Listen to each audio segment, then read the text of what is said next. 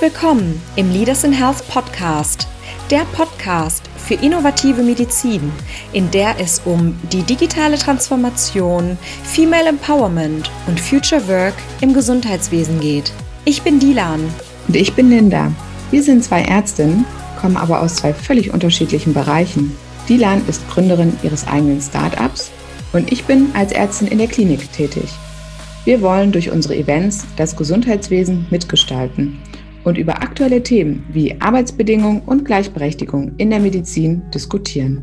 Dazu bringen wir Ärztinnen und Ärzte digital zusammen und stärken das Bewusstsein für ein zeitgemäßes Mindset in der Ärzteschaft. Wir veranstalten regelmäßige Online-Events. Dieser Podcast gibt weitere Hintergründe und Informationen zu diesen Themen.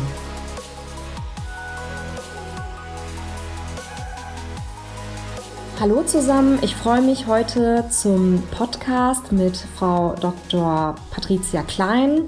Dr. Patricia Klein ist ärztliche Geschäftsführerin der Sächsischen Landesärztekammer und ich bin total froh, dass wir uns heute hier treffen. Ja, vielen Dank für die Einladung. Ich freue mich auch. Sehr gerne. Patricia, ich habe dir bereits ähm, gesagt, es gibt eine Einstiegsfrage und äh, freue ich mich zu stellen ähm, was uns total interessiert und was wir total spannend finden, ist einfach, was ist deine Motivation hinter deinem Engagement für die Landesärztekammer?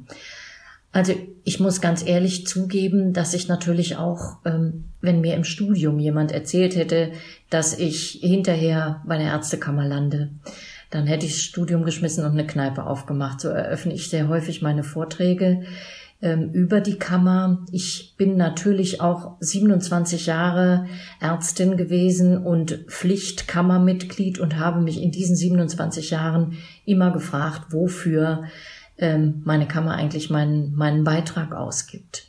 Aber ich bin froh, dass ich jetzt seit sieben Jahren bei der Kammer arbeite ähm, und muss auch ehrlich zugeben, ich habe mich in meinem Leben so furchtbar viel über Verwaltung geärgert dass ich immer gedacht habe, das muss man irgendwie besser können.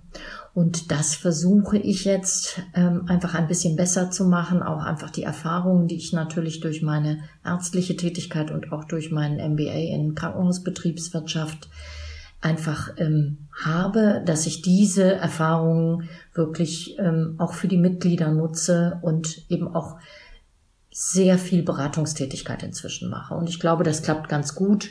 Und ähm, neulich habe ich äh, eine Bekannte getroffen und habe gesagt, ah, mir fehlen doch so die Patienten.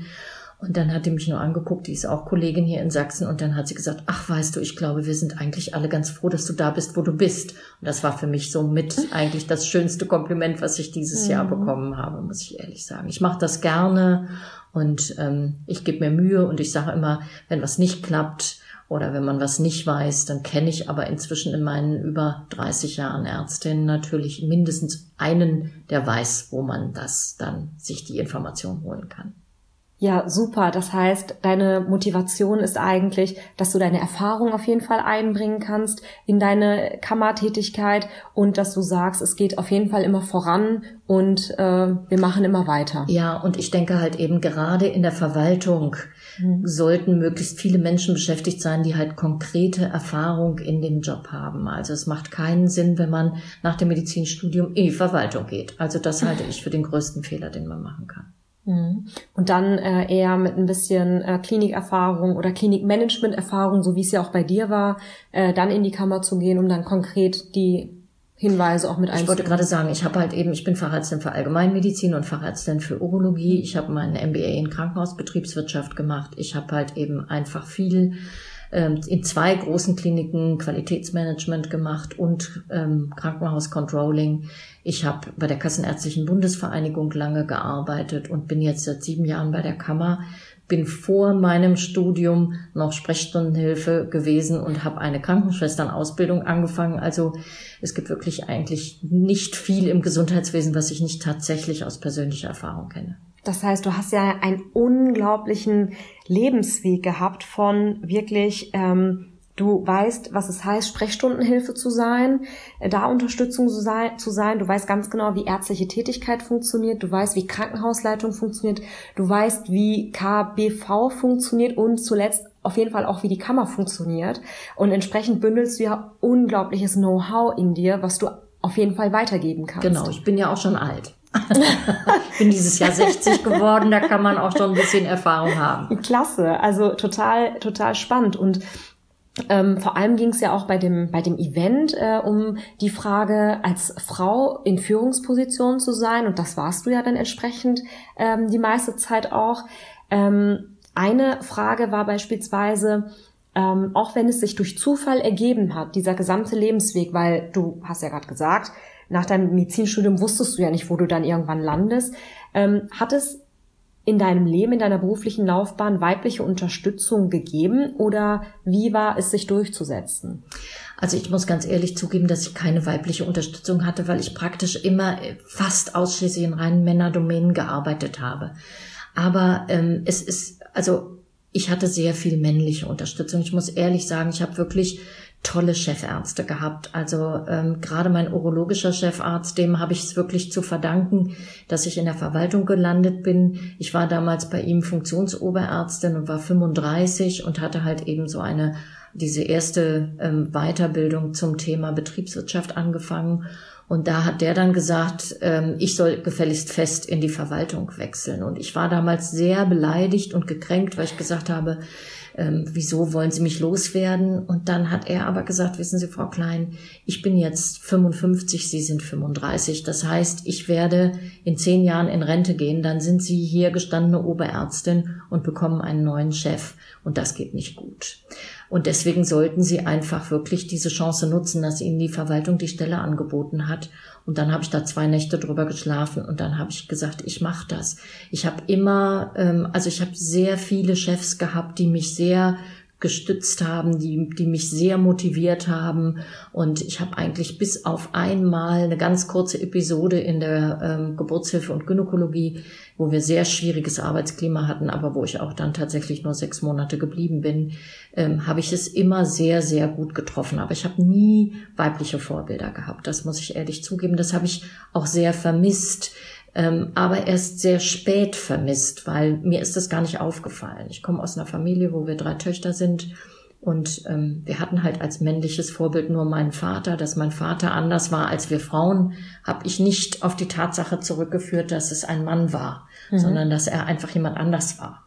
Ich bin auf ein Mädchengymnasium gegangen. Ich hatte praktisch immer nur Frauen um mich rum mhm. und deswegen habe ich nicht das Gefühl gehabt, dass ich mich Männern gegenüber durchsetzen muss, sondern ich muss, man muss sich einfach durchsetzen, fertig. Also das ich habe das nicht auf die Geschlechterrolle zurückgeführt und das habe ich erst sehr, sehr spät, also wirklich, da war ich glaube ich 40, bevor ich das überhaupt kapiert habe. Das war also für dich völlig natürlich, dass du dich so verhalten hast, dass du dich durchgesetzt hast, dass du dein Standing hattest und entsprechend ja, auch selbstbewusst hab, warst. Ich wollte gerade sagen, ich habe natürlich eben auch in der Chirurgie gearbeitet, wo wir, ähm, wobei wir von, von acht Assistenten waren wir drei Frauen. Das war ja in den 80er Jahren für die Chirurgie richtig viel. Und ähm, wir drei Frauen haben uns auch untereinander total gut verstanden, aber wir haben uns auch mit allen unseren Männern gut verstanden. Also ähm, das war ähm, im Grunde genommen war, war ich fast immer in Fächern, in die sehr männerdominiert mhm. waren. Mhm. Und ähm, ja, also ich habe ich, ich, ich habe das nie irgendwie in Frage gestellt oder ich hab, hatte nicht das Gefühl, dass ich mich Männern gegenüber durchsetze, sondern ich hatte einfach nur das Gefühl, ich muss meinen Weg gehen, ich muss meinen, ich muss zufrieden mit meinem Leben und vor allen Dingen mit meiner Arbeit am Patienten sein. Und das habe ich versucht immer zu machen und habe da eigentlich auch immer Glück gehabt, dass ich immer Chefs hatte, die, auch wenn es manchmal ein bisschen anders lief, aber die das immer akzeptiert haben und die das auch immer mich haben machen lassen. Und ähm, wenn du sagst, das habe ich ganz spät gemerkt, was hast du dann gemerkt oder wo hast du es dann gemerkt ich in deinem habe, Leben? Ich habe die, dass man sich als Frau anders durchsetzen muss als als Mann, habe ich tatsächlich erst in der Verwaltung gemerkt. Als ich Ende der 90er Jahre dann in die Verwaltung gewechselt bin, da war ich völlig gebügelt, ähm, was wie man als Frau angesehen wird, als Ärztin in der Verwaltung und wie meine ganzen Kollegen, die ich aus diesem betriebswirtschaftlichen Zusatzstudium dann kennengelernt habe, wie die angesehen waren. Ja, die hatten noch nicht ganz ihr Studium angefangen, dann kriegten die Leitungspositionen angeboten, hatten keine Ahnung von nichts wo ich dann immer einfach Sorge gehabt hätte, für so einen Job anzutreten. Da haben Männer ja überhaupt gar keinen. Und auch wenn die dann gescheitert sind, ne, ganz oft hat man dann erfahren, zwei Jahre später, der hat die Position wieder verloren oder so, dann kamen sie immer zu einem zum Weinen. Aber ähm, das war wirklich, das ist für Männer, ähm, ist Scheitern einfach eine Option auf dem Lebensweg, wogegen wir immer wirklich wahnsinnig lange überlegen, kann ich mir das zutrauen? Sollte ich das tun? Wie hoch ist das Risiko zu scheitern? Mhm. Und oft denke ich wirklich, das Geheimnis liegt auch ein bisschen, dass man, dass man sagen muss, es ist jetzt schlimmer, eine Sache nicht zu machen, als in dieser Sache zu scheitern. Also ich habe mal eine Stelle angenommen, wo ich dann wirklich gesagt habe, ich könnte mir nicht verzeihen, die Stelle nicht genommen zu haben, aber ich kann mir verzeihen, wenn ich in der Stelle scheitere. Und ich glaube, das ist einfach, da, dafür braucht man natürlich ein, ein gesundes Selbstbewusstsein, aber das muss man einfach mal mit sich beredet haben. Und das kann man. Scheitern ist überhaupt nichts Schlimmes. Im Gegenteil, ich persönlich bin der festen Überzeugung, dass Scheitern was einfach was mit Reifen und Erwachsenwerden zu tun hat. Mhm. Ich verstehe auf jeden Fall, was du meinst. Man muss auf jeden Fall ganz viele Wege gehen, um äh, diese Wege gegangen zu sein, weil sonst weiß man ja gar nicht, was da äh, hätte bei rauskommen können. Aber zu dem Thema, ähm, ähm, wie wäre es, wenn man weibliche Vorbilder oder wenn man weibliche Vorbilder hat? Ich muss ganz ehrlich sagen, mir tut es sehr, sehr gut, dass ich dich in meinem Leben habe, dass ich einfach eine Person habe, wo ich sehen kann, es funktioniert, es läuft und sie kriegt es ja hin mit einer unglaublich coolen Gelassenheit. Und ähm, wenn du das Gefühl nicht kennst, also ich kann dir sagen, es ist ein gutes Gefühl. Und für mich ist es halt eine Motivation, äh, ganz nach dem Motto, if you can see it, you can be it. Und genau das nehme ich mir halt auch mit, wenn ich ebenso Frauen sehe. Also ich denke, ja. ich denke auch, das ist, äh, das ist eine ganz wichtige Sache, die, die man, also wenn man in meinem Alter ist, dann kann man das wirklich erst retrospektiv beurteilen. Und deswegen finde ich halt eben, weil wir inzwischen ja wirklich so Diskussionen haben, wir müssen die Frauen in der Medizin nicht fördern, weil die machen ja schon 70 Prozent ähm, der Studierenden aus. Aber ich sage halt eben immer doch, wir müssen die Frauen besonders fördern, weil wenn wir jetzt die 70 Prozent nicht dazu kriegen, dass sie unbedingt Führungspositionen haben wollen, dann kriegen wir ein richtig großes Problem. Absolut. Und gab es für dich Vorbilder, die dich inspiriert oder begleitet haben? Ja, also ich habe verrückterweise wirklich, ähm, ich habe einen sehr dominanten Vater gehabt, mit dem meine beiden Schwestern auch nicht so gut zurechtgekommen sind. Aber ich habe viele Dinge mir von meinem Vater auch angenommen. Zum Beispiel kann ich mich noch gut dran erinnern, da war ich ein Kind und dann hat mein Vater immer erzählt, dass er alles in seinem, mein Vater war Abteilungsleiter im Wirtschaftsministerium und dass er immer alles mit seinem Team bespricht und dass er dann die Entscheidung trifft. Und dann war ich völlig verblüfft und habe gesagt, aber sag mal, Papi, wenn du doch sowieso hinterher die Entscheidung triffst, wieso besprichst du dann alles mit deinem Team? Und dann hat mein Vater immer nur gelacht und hat gesagt, weil sich dann alle besser fühlen. Und ich habe hinterher bei einem, mein, meine urologische Weiterbildung bei einem urologischen ähm, Chef gemacht, Professor Haubensack, der wirklich genau das hat er so gemacht. Der hat jeden Tag haben wir wirklich uns wild gestritten in den Besprechungen um einzelne Fälle, um was wir bei Patienten machen. Alle haben diskutiert und zum Schluss hat der Chef gesagt, so, okay, ähm, jetzt wird es so und so gemacht. Ähm, und es war für uns alle wirklich gut, weil wir hatten alle unsere Meinung sagen können, wir hatten uns alle darüber ausgetauscht und dass letztendlich der Chef die Entscheidung trifft und treffen muss, weil er die Verantwortung hat, das ist dann auch wirklich in Ordnung. Und das finde ich ist, das ist eine große Kunst in der Führung, den den Menschen einfach so viel Raum zu geben, dass sie wirklich einfach Goethe, gibt ein schönes Goethe-Zitat, was ich eigentlich dazu nicht mehr zusammenkriege, aber der eben auch gesagt hat, man muss den Menschen so viel Freiraum geben, dass es ihnen Spaß macht, sich zu bewegen und zu arbeiten. Und das ist bei vielen Chefs einfach nicht der Fall und das muss man wirklich lernen, das kann man lernen. Das ist ja eine total beeindruckende Geschichte. Er hat ja dann wirklich Leadership Skills drauf gehabt, von denen ja heute alle sprechen, rauf und runter sprechen. Das hatte ja dann schon dein Vater oder das hatte da schon dein Chef. Und du hast es ja dann ganz früh ähm, beobachtet, was eigentlich so Anspruch an gute Führung ist. Und wäre das eine, eine, ein Anspruch an eine Führungsposition? Darf man den haben oder wie kann man die Führung positiv beeinflussen?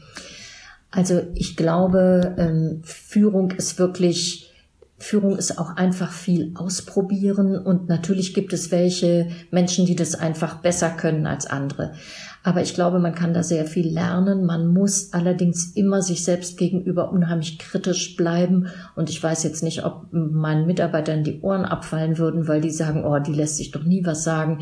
Ich hoffe, dass ich mich auch kritisieren lasse und ich sage das eigentlich auch immer. Natürlich wird man als Chefin nicht mehr so häufig kritisiert. Das, das ist total klar. Aber ähm, es ist mir unheimlich wichtig und das muss man aushalten können als Chef und man muss es vor allen Dingen verarbeiten können und gucken, was man davon ändern kann. Und man muss auch ganz offen mit seinen Mitarbeitern darüber reden, wenn man sagt, nee, tut mir leid, aber da müssen wir jetzt alle gemeinsam durch, weil das muss jetzt anders, stelle ich mir einfach anders vor. Auch dazu gehört was, aber auch das kann man offen kommunizieren. Und ich glaube, das ist mit ein großes, auch ein großer Vorteil. Wenn man gut kommunizieren kann, dann kann man auch einfach besser führen. Menschen und wenn man mit Menschen lachen kann. Ich glaube, ein mhm. ganz großer Faktor ist wirklich, dass man, dass Bindung durch Miteinander lachen entsteht. Und wir alle haben genug Päckchen zu tragen. Wenn wir bei der Arbeit nicht wenigstens lachen können, dann ist uns eh nicht mehr zu helfen. Ja, das ist auf jeden Fall, ähm, das ist auf jeden Fall ein wichtiger Ansatz, dass der dass zumindest die Mitarbeiter genauso wie der Chef mit den Mitarbeitern, die Mitarbeiter mit dem Chef einfach darüber reden können und dass mm, die, die im Team einfach auch verstehen, dass es ihnen allen auch Spaß machen sollte, dort zu sein. Und dann gibt's auch gemeinsame Erlebnisse, dann teilen die Leute auch miteinander was.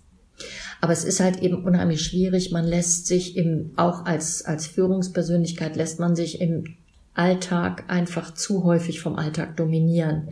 Und diese dass man sich immer noch mal abstimmt, dass man einfach Jahresgespräche mit seinen Mitarbeitern führt, zumindestens mit den ähm, mit der Führungsriege, also mit der Abteilungsleiterriege und das eben auch wirklich ganz regelmäßig macht. Dazu muss man sich wirklich immer zwingen und ähm, da muss man dann auch wirklich sich gut vorbereiten. Die Gespräche muss man gut nachbereiten. Das ist wirklich Arbeit.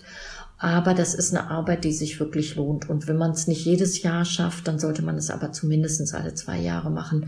Das ist auch für die Mitarbeiter wichtig, weil die müssen einfach wissen, wo geht die Reise hin, wo kann ich hinkommen, bin, ist es so okay, wie es mit mir ist, oder muss ich auch was ändern? Aber man muss dann sich auch immer umgekehrt was anhören als, ähm, äh, als Führungskraft. Das ist auch nicht immer nur spaßig. Also da muss man wirklich, das muss immer ein bidirektionaler Weg sein und das ist manchmal anstrengend. Das kann ich total gut nachvollziehen.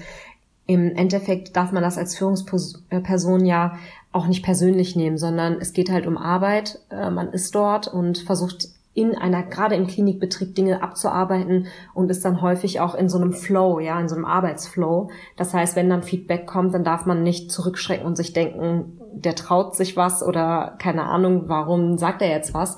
Aber es ist ja nie äh, eigentlich persönlich, sondern es geht ja immer darum, da gemeinsam den Alltag zusammen zu wuppen. Ja, aber ich glaube, man nimmt es immer persönlich. Mhm, Genauso, okay. wenn man, wenn man Mitarbeiter kritisiert, ähm, äh, der, das, da bleibt immer was kleben. Also äh, es gibt ein sehr schönes Buch, das kann ich nur empfehlen, gibt's leider nur noch ähm, äh, antiquarisch, das heißt Kritisieren aber richtig von einem Dr. Fröhlich. Und ähm, das ist wirklich ein ganz dünnes Buch. Daraus habe ich relativ viel mitgenommen, weil es halt eben wirklich darum geht, dass man kritisieren immer nur kann, wenn man wirklich auch was vereinbart hat. Also ich wenn, wenn irgendwas nicht so geworden ist, wie ich mir das vorstelle, ich habe aber vorher nicht gesagt, wie ich mir das vorstelle, dann meckere ich auch nicht. Dann schreibe ich es mir nur auf und sage beim nächsten Mal deutlicher, wie ich es haben möchte. Und das hat mich aber auch ziemlich viele Jahre gekostet, bis ich da drauf gekommen bin. Das muss ja. ich ehrlich zugeben. Aber das ist ein super Tipp. Also so kann man sich ja auch Support einfordern, indem man ganz klar sagt, okay, das habe ich nicht angemerkt, aber beim nächsten Mal sage ich es nochmal laut. Eine Anmerkung aus dem Event war auch, dass ähm, einiges steht und fällt mit der Unterstützung durch die leitenden Ärzte. Und da ist eben auch, ich meine, das haben wir jetzt gerade schon beantwortet äh, mit dem mit dem vorherigen Gespräch, aber da war auch einfach ganz konkret die Frage, wie kann man sich Support einfordern, ähm, um eben die ganzen 70 Stunden Wochen gemeinsam durchstehen zu können. Also ich glaube, Support einfordern kann man nicht. Ich glaube, man kann sich einfach nur präsent machen. Man ähm, es hat wirklich was damit zu tun, ähm, nimmt der Chef sie wahr, nimmt der wie nimmt er sie wahr? Wenn sie schon 70 Stunden arbeiten, dann tun sie das nicht still und heimlich. Tue Gutes und rede darüber. Das muss man wirklich sagen. Man muss, ähm, die, die, das sind Kleinigkeiten. Äh, wissen Sie, wenn, wenn man eine schwere Nacht hatte, in der man praktisch durchgearbeitet hat, aber morgens früh mit einem strahlenden Lächeln in den Dienstraum kommt und sagt, boah, das war heute Nacht echt heavy, aber egal, dann das sind Dinge, die positiv auffallen. Und ähm, ich finde, es hat ganz viel damit zu tun, wenn man weiß, wofür man das tut und wenn man weiß, für wen man es tut. Und genauso wie man selber gerne gelobt werden will, kann ich Ihnen nur sagen, Ihre Chefs wollen auch gelobt werden. Loben Sie Ihre Chefs. Sagen Sie einfach mal, das macht Spaß für sie zu arbeiten. Das ist natürlich furchtbar schwer, wenn sie einen Chef haben, den sie auf den Tod nicht leiden können. Aber wenn sie einen Chef haben, der, den sie nicht leiden können, dann sollten sie zusehen, dass sie eine neue Stelle bekommen. Dass man Dafür ist das Leben einfach wirklich zu schade und dafür sind wir zu viel auf der Arbeit. Wenn man 70 Stunden die Woche arbeitet, dann kann man das geistig nur gesund durchstehen, wenn man den Chef auch wirklich mag und wenn man sich auch relativ gut aufgehoben im Team fühlt. Anders kann man das nicht durchhalten. Und wenn Sie das nicht haben, dann müssen Sie dort gehen. Sie haben alle Möglichkeiten heutzutage, die Stelle dann auch einfach zu wechseln. Und wenn wir uns, äh, wenn wir jetzt an uns junge Ärzte gerade denken, die ähm, so viele Möglichkeiten haben. Was, was, was siehst du als größte Hürde für uns junge Ärzte aktuell und mit welchen Maßnahmen können wir diese Hürden vielleicht vorbeugen oder überwinden? Die größte Hürde, glaube ich, sind eben Menschen über 50, die man über sich hat.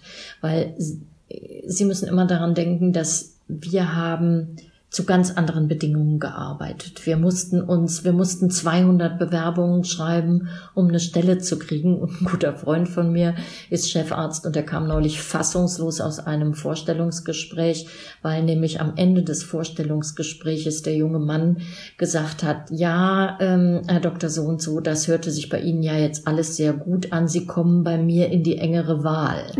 Und da ist der Chefarzt natürlich beinahe, äh, der war fassungslos, weil wir sind halt eben genau andersrum ähm, groß geworden. Wir waren froh, wenn wir auf 200 Bewerbungen eine Rückmeldung bekamen und dorthin durften zum Vorstellungsgespräch. Und dann haben wir die Stelle noch lange nicht gehabt.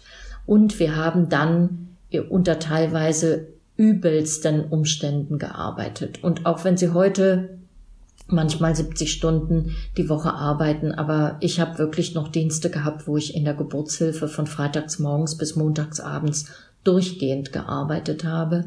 Und das sind Gott sei Dank einfach Zeiten, die natürlich durch das Arbeitszeitgesetz auch wirklich geändert sind. Aber was ich damit sagen will, ist, meine Generation und auch noch die Generation zehn Jahre unter mir, wir haben so wenig Verständnis für sie. Und das müssen sie einkalkulieren. Sie müssen einfach einkalkulieren, dass wenn sie kommen und zu einem Chefarzt sagen, auch ich würde aber gerne nur 30 Stunden arbeiten, weil ich brauche ja auch noch meine Freizeit und ich habe auch noch ein paar andere Hobbys als Arbeit, dann fällt dem alles aus dem Gesicht. Genauso wie sie erwarten, dass die, dass meine Generation sie versteht müssen sie aber auch ein kleines bisschen, müssen die jungen Ärzte versuchen, die andere Generation zu verstehen. Ich finde, das ist ein Geben und ein Nehmen. Und ähm, wir müssen uns darauf einstellen, dass äh, die jungen Kolleginnen und Kollegen einfach andere Arbeitsbedingungen haben, aber auch andere Arbeitsbedingungen einfordern und dass diese anderen Arbeitsbedingungen meiner Meinung nach übrigens der Patientenversorgung sehr zugute kämen wenn wir unsere Prozesse im Krankenhaus wirklich auch mal ändern würden.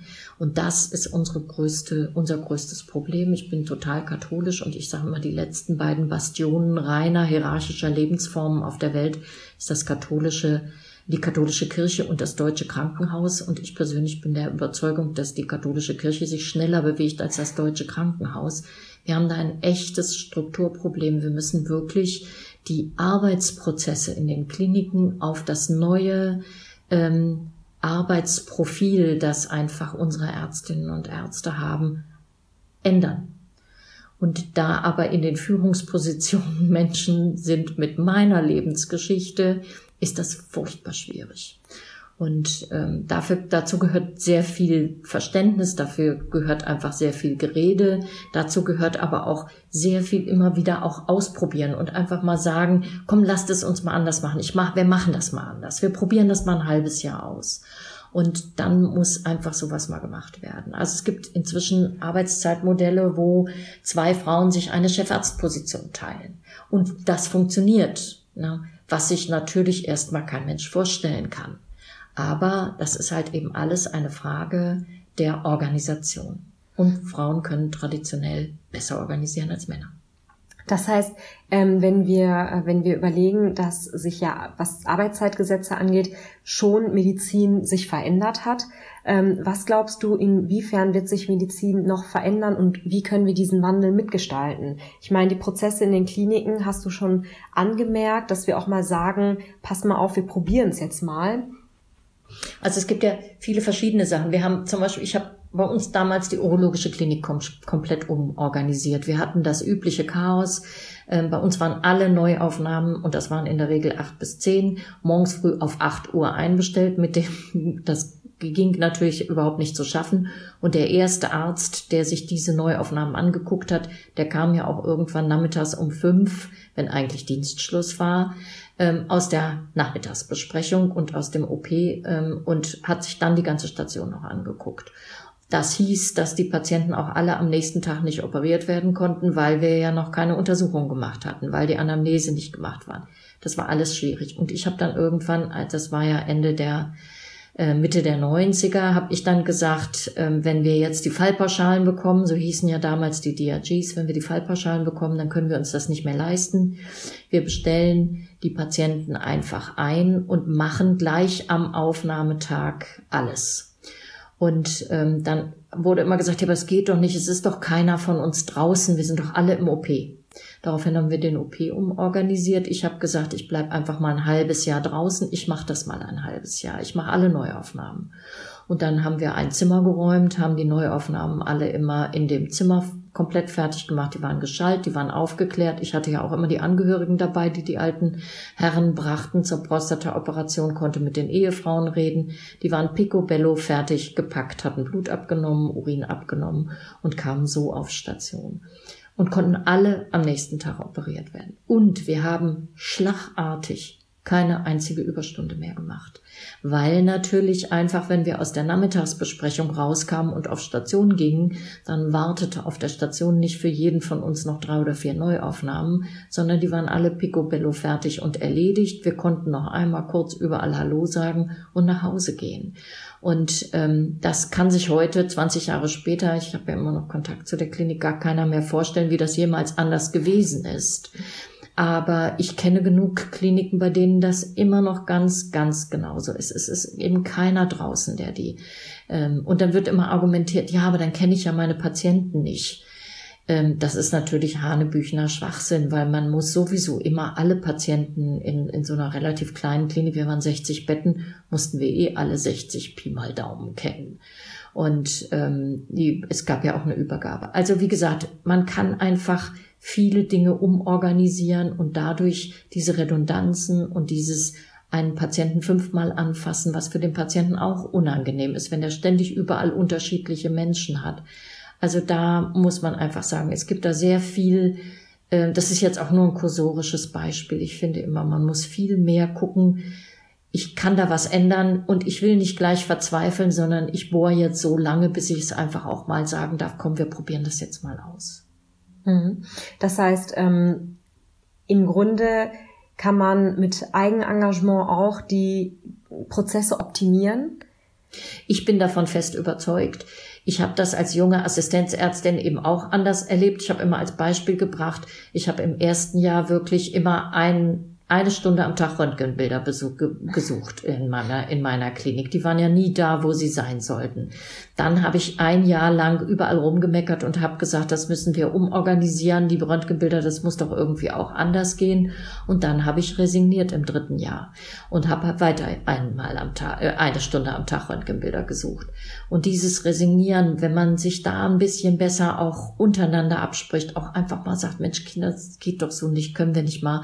Ich glaube, da ist man halt eben, wenn man da zu mehreren ist. Und da sollte, da muss man sich dran, da muss man mehr ins Engagement gehen. Und man muss nicht, wir lassen uns in der Medizin organisieren. Wir kommen morgens früh zur Arbeit, stellen die Organisation als solche nicht in Frage, arbeiten das ab, was da ist und gehen nach Hause, wenn die Arbeit fertig ist. Und wenn wir Glück haben und die Klinik ist gut organisiert, dann ist die Arbeit um fünf fertig. Und wenn wir Pech haben und die Klinik ist schlecht organisiert, dann ist die Klinik abends erst um acht fertig.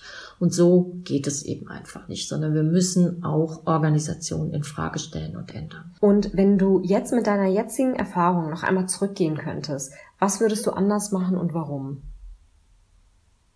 Ich glaube, ich würde nichts anders machen. Ich glaube, ich habe ich habe einen sehr, sehr kreativen, sehr ungewöhnlichen Lebensweg, der aber mir natürlich wahnsinnig viel Kenntnisse von allem möglichen Kram äh, gegeben hat. Ähm, mir hat es viel Spaß gemacht.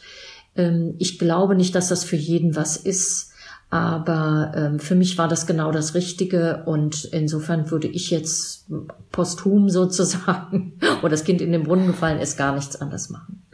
Das hört sich wirklich wunderbar an und ähm, ich bin total gespannt, wie die Resonanzen auf diesem Podcast sind, weil es doch total spannend ist, ein, ein ganz anderer Lebensweg, den du gegangen bist, ganz viele verschiedene Abschnitte, die du hattest und ganz viel Know-how, was du einfach in deiner Person bündelst. Und ich bin mir sicher, dass das auch als Motivator wird, ähm, gelten wird für viele junge Ärztinnen, die das jetzt hören und die sich trauen, ja, den Wandel mitzugestalten. Und für mich ist halt eben einfach noch, ich habe ja am Anfang gesagt, ich habe halt eben mit meiner Kammer 27 Jahre, aber auch wirklich gar nichts zu tun gehabt. Und für mich ist das auch so ein bisschen auch ein Aufruf zu sagen, je jünger man sich anfängt, schon auch in Kammer zu engagieren, ähm, desto mehr kann man eben auch einfach mitgestalten, weil die politische Dimension ist schon auch nochmal die berufspolitische Dimension, sollte man nicht unterschätzen. Und da sind halt eben nicht nur Marburger Bund, Hartmann Bund und die üblichen Fachgesellschaften und Berufsverbände, sondern da sollte man durchaus auch an Kammer denken. Und ich glaube, hier in Sachsen haben wir auch mit unserem Präsidenten eine sehr innovative, sehr un ungewöhnlich bewegliche Kammer. Klasse. Ja, dann ganz lieben Dank, äh, dass du bei dem Podcast mitgemacht hast. Dir hat unser Podcast und unsere Initiative gefallen? Welche Themen sind noch relevant? Du möchtest mehr zum Thema Innovation im Gesundheitswesen wissen? Auf www.leadersinhealth.de oder bei Instagram unter @leadersinhealth gibt es alle relevanten Informationen zu unseren Events, den Podcasts und unseren Speakern. Folge uns auf Instagram, empfehle uns weiter und abonniere unseren Podcast. Wir freuen uns auf dein Feedback und hören uns zur nächsten Folge. Deine Linda und Dilan.